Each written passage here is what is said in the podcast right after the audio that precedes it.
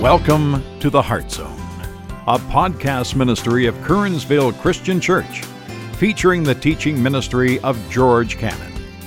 For more information about Kernsville Christian Church, visit us on the web at www.kernsvillechristian.org. And now, for a message from the Heart Zone. Here's George. All right, folks, I'd like you to turn in your Bibles this morning to Romans chapter 6. Romans chapter 6. We're going to be looking at verses 5 through 11. Romans chapter 6, verses 5 through 11. So let's kind of remind ourselves we're going through the gospel. I keep saying gospel, good news. I mean, it is good news. The book of Romans, the letter to the Romans. And here's what we found so far. We're trying to understand our faith. We understand really from the first three chapters that all of humanity is condemned and there's no hope.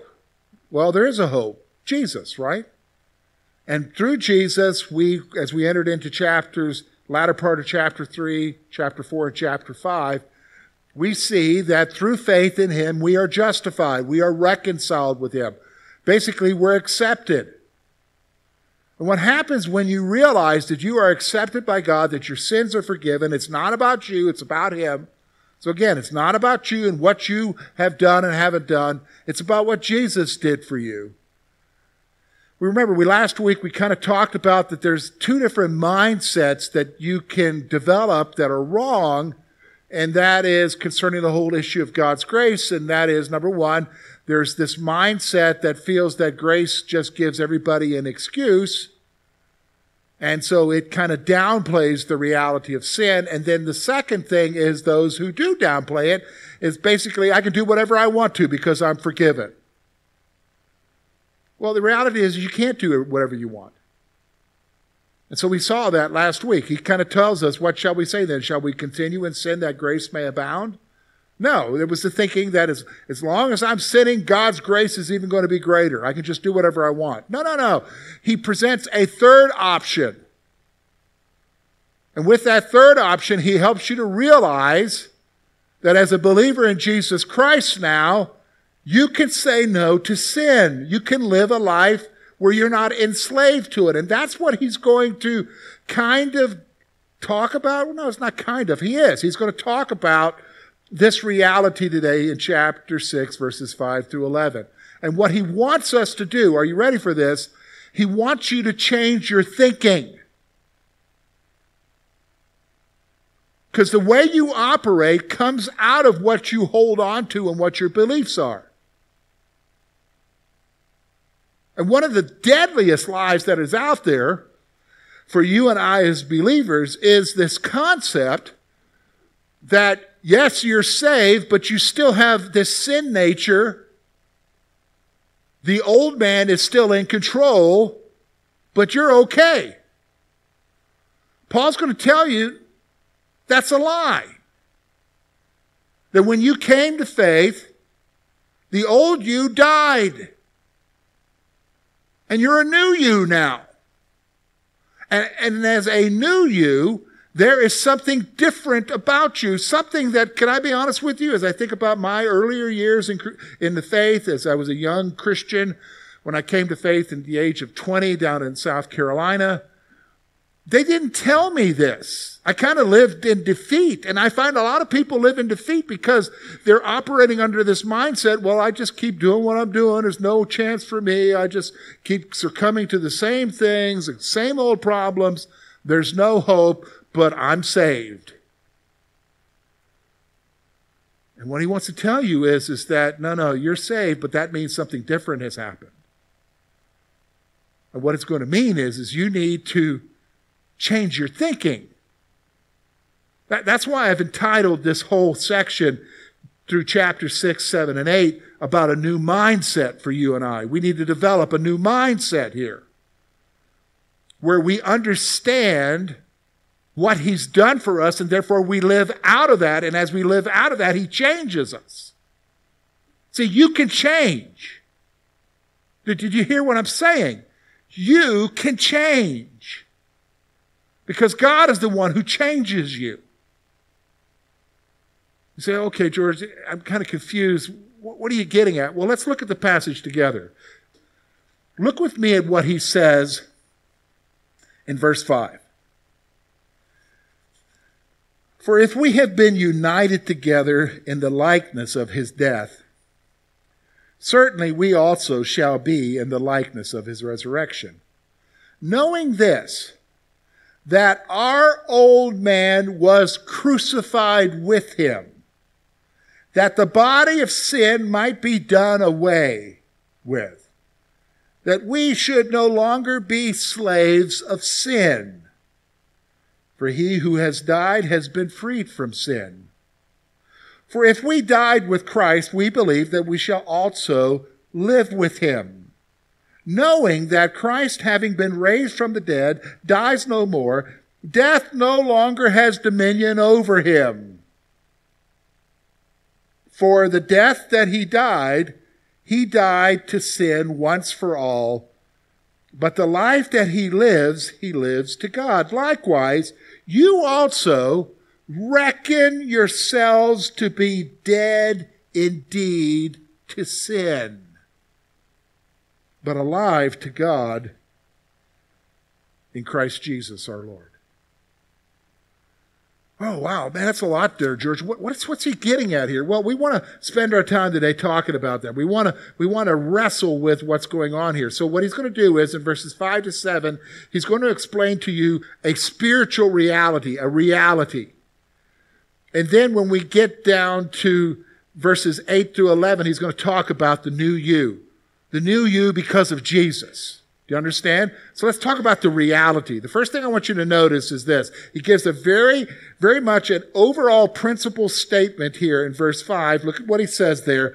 For if we have been united together in the likeness of his death, certainly we also shall be in the likeness of his resurrection.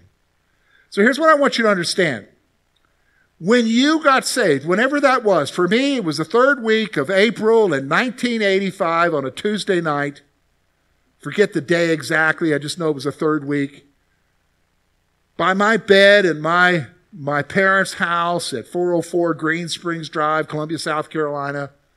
I got home, asked my dad for a Bible. I didn't even know if we had a Bible. He had a Bible. I went in, I read the Gospel of John. I found myself realizing who Jesus was and I wanted to give my life to him. You, you know, growing up in the South, you hear a lot about salvation because it's very much a Christian culture down there.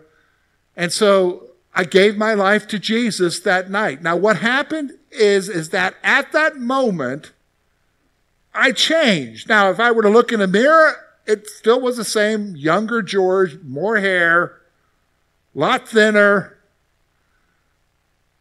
20 year old. But the reality is, is listen to me. Jesus changed me. And whenever it was for you, whether it was as a child or as an adult, when you gave your life, that moment, that instant, when the Spirit of God entered into your life, you changed. Why? Because here's what happened. Here's what I want you to see. At salvation, we joined Christ in his death and resurrection. You died and were raised up. You died. The old you died. And at that point, the old you died, a new you emerged. This is the point he wants you to see. This isn't just me doing what I always do now. I'm different now. At that moment, you changed. You got to start thinking like that. You got to start reckoning that in your life. That you changed. Why? You died with Jesus and you were raised with Jesus. That's what happened at salvation. So he explains it a little bit further here. What's going on here? Look with me at verse 6. Very simple thing here. He says this, knowing this, that your old man was crucified with him and that the body of sin might be done away with that we should no longer be slaves of sin. So here's the first thing I want you to see here is that the old you with its sinful nature died. It died. So let me explain that to you. What do you mean it died, George? Well, here's, here's the reality of life. So let's go back to the garden, all the way back to Adam and Eve. When they sinned, with that emerged a problem that would forever haunt all of humanity. With their sin, sin entered into the world and sin entered into humanity. So you were born a sinner. You were born with a sin nature, the old you. How do I know that, George? I thought everybody's born good. Really? Really? do you have kids? Just ask any parent around here what book did they borrow to teach your children how to be selfish? Mine, mine. Where did they did they learn that from you? Maybe they did, but mine or or, or, or swatting or hitting or sassing or lying.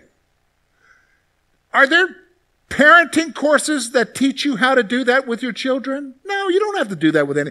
You don't have to do that with any kid. That just comes what? Don't we say this? Oh, that's just natural. Yeah, isn't that true? It's natural. Why? Because it's the sin nature. And so we have a propensity to what, folks? Sin. You and I have a propensity to sin. That's just who we are. Or, or better yet, wait a minute, George. Think about what you're saying. That's who we were.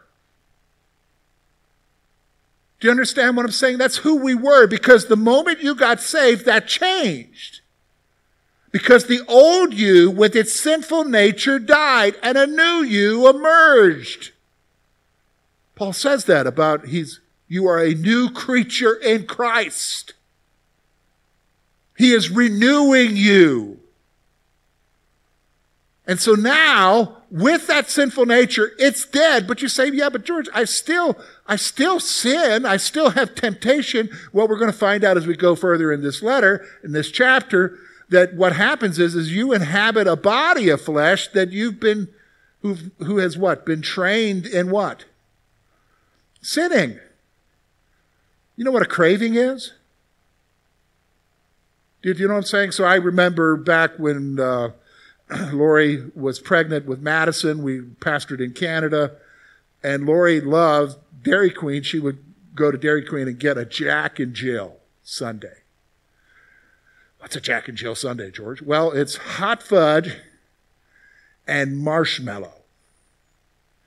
And she would have a craving. Have, she's having a craving right now. Okay. So she would have a craving. Where, where did that come from? Well, you could say it comes from her hormone. She's got a lot of hormone things going on when you're pregnant. You could say, what, I mean, what's going on? The body, her body was wanting what? A Jack and Jill sundae. It's kind of like me. When I drive by the Golden Arches or a Hardee's or a Wendy's, my body wants a cheeseburger. Now, my mind says, no. But the body says, yes. Do, do you know what I'm saying? And what happens is, is when, when you were with, without Christ, you just did whatever your body wanted, right? That's what he's saying here. But that old nature died. The moment you got saved, here's what else he says. Look with me. With verse 7, it, it, just goes and tells you what's going on here. Look with me at verse 7. Can't get any clearer than this. Very simple statement. For he who has died has been freed from sin.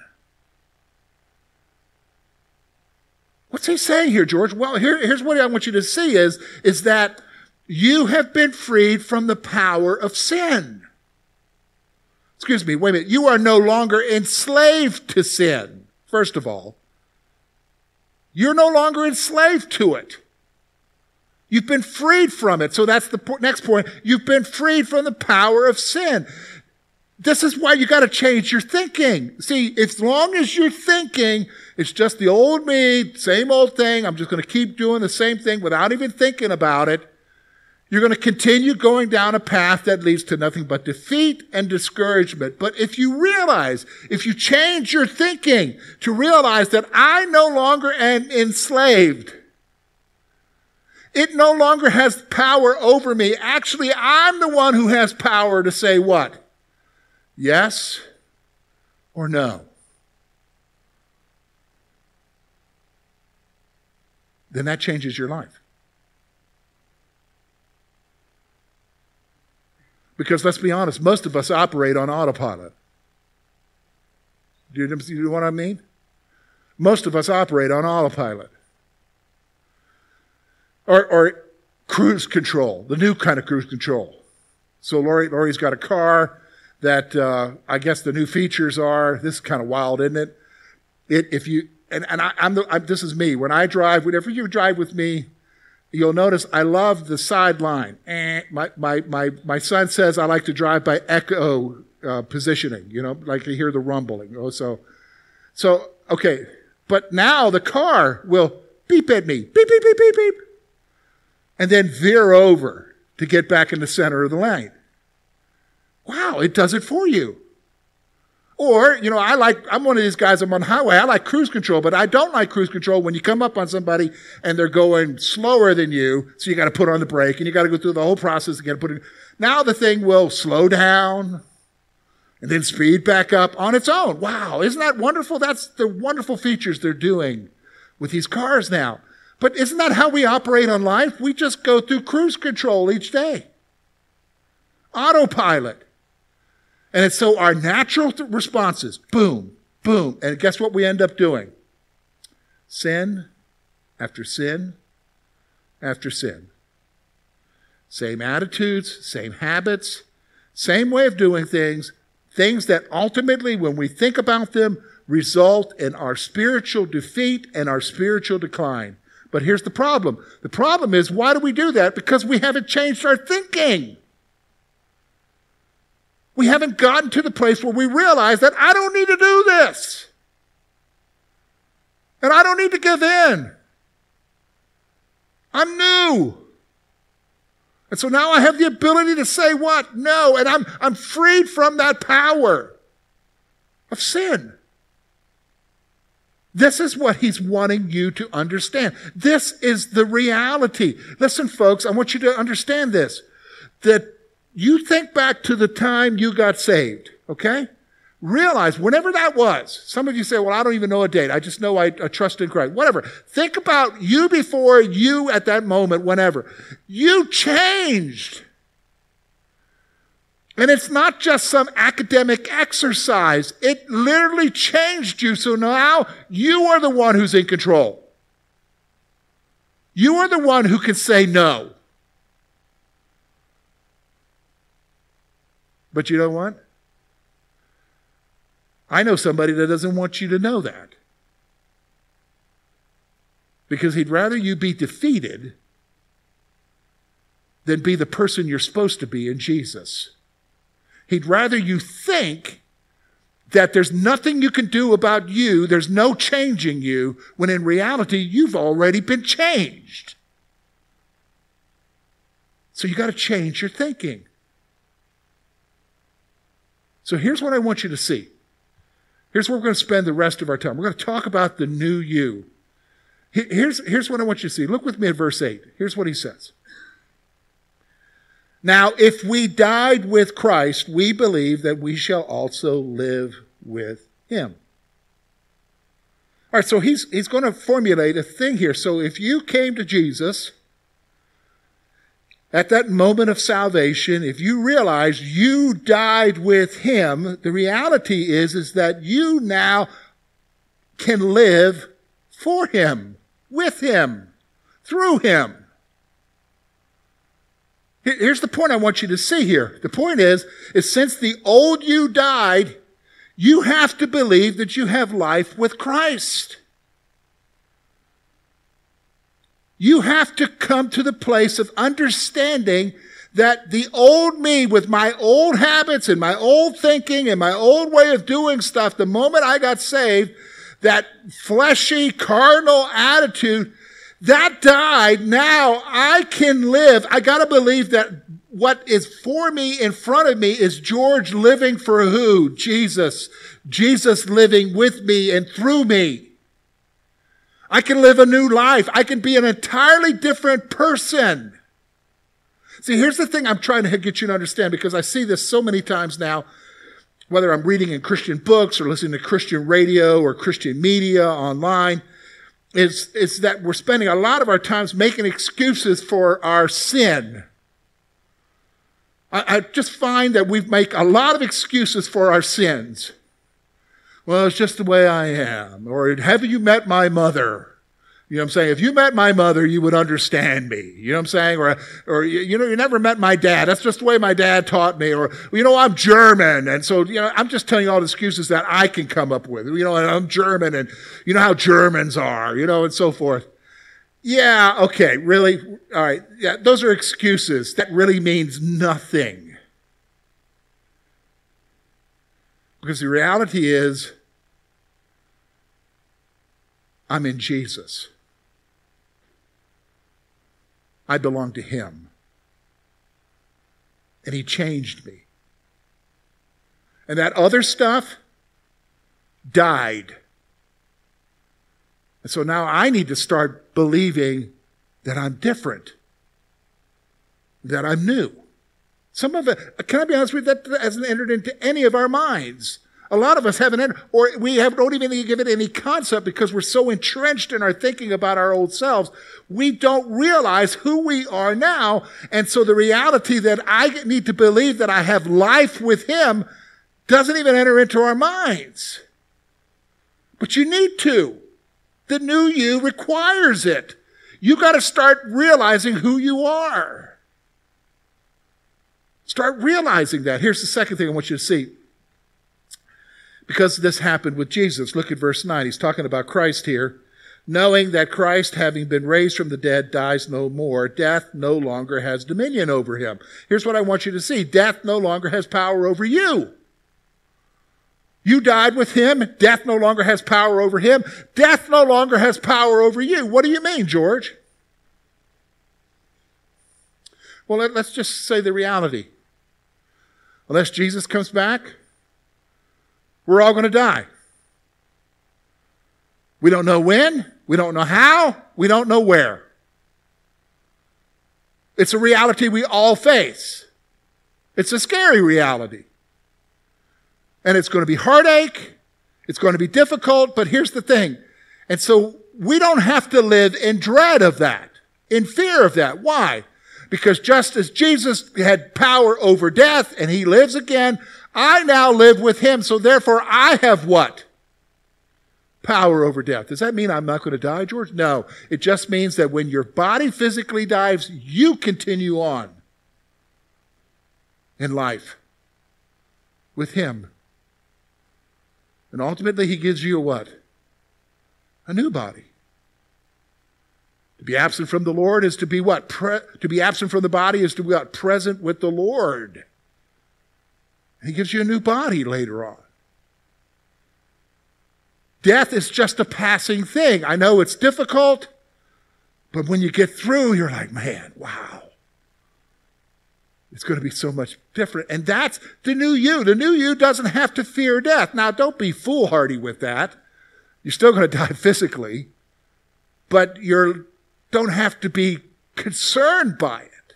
Here's the second thing, he's third thing he says. Look with me at verse 10.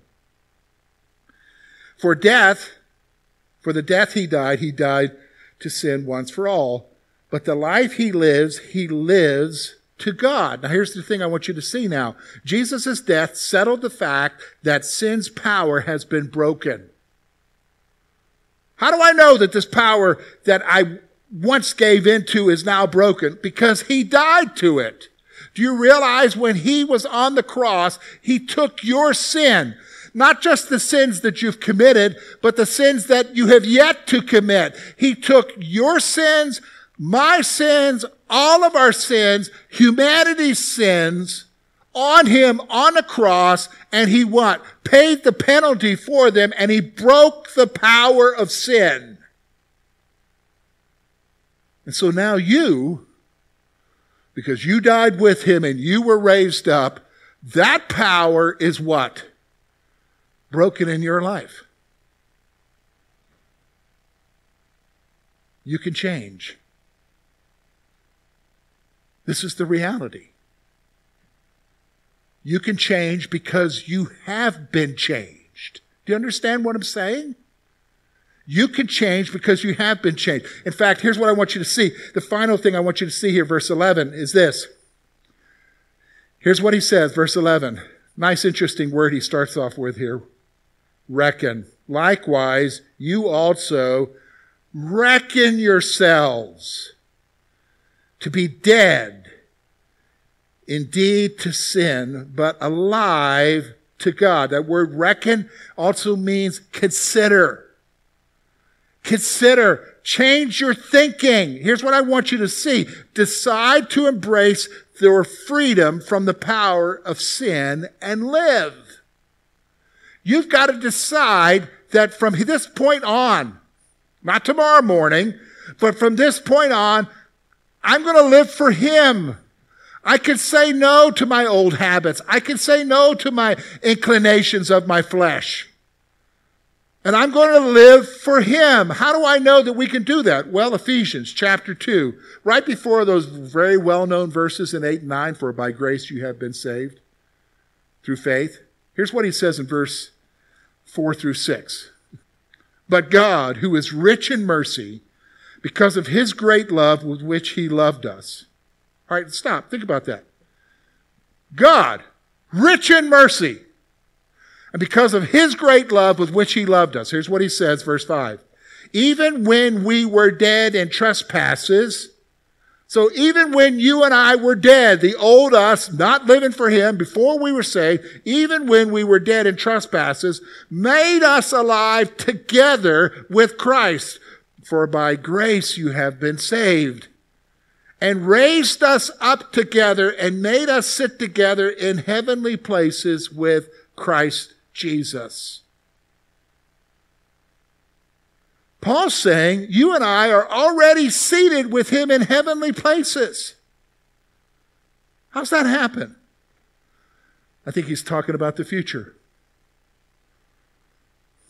In God's perspective, there is no time.